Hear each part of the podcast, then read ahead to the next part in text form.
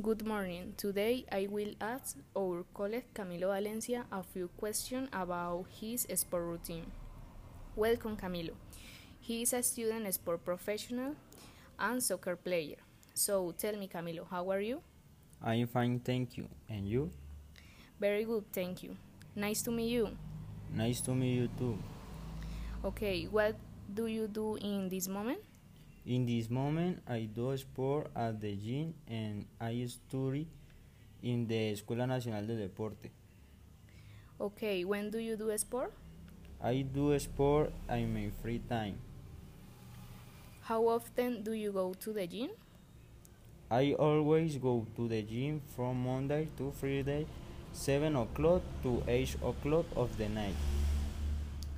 Okay, what is your routine at the gym?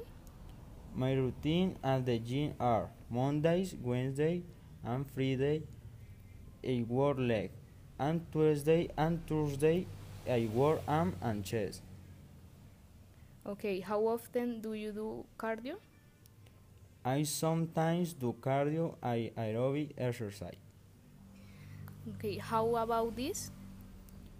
I think sometimes it's a little complicated, but I really like this kind of exercise. Very good for you. So, what time do you usually get up?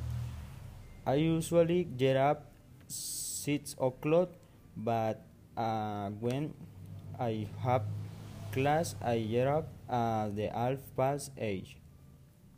Okay, what do you have for breakfast? I have breakfast, coffee with milk and toast. What time? I sometimes have breakfast at 8 o'clock. Okay, do you have class at 7 a.m.? Yes, I often have class 7 a.m. And what do you do after class? After class, I usually have lunch and then I take a break to relax. Oh, well, you have a well organized schedule. What do you usually do in the afternoon? In the afternoon, I usually do homework or play video games.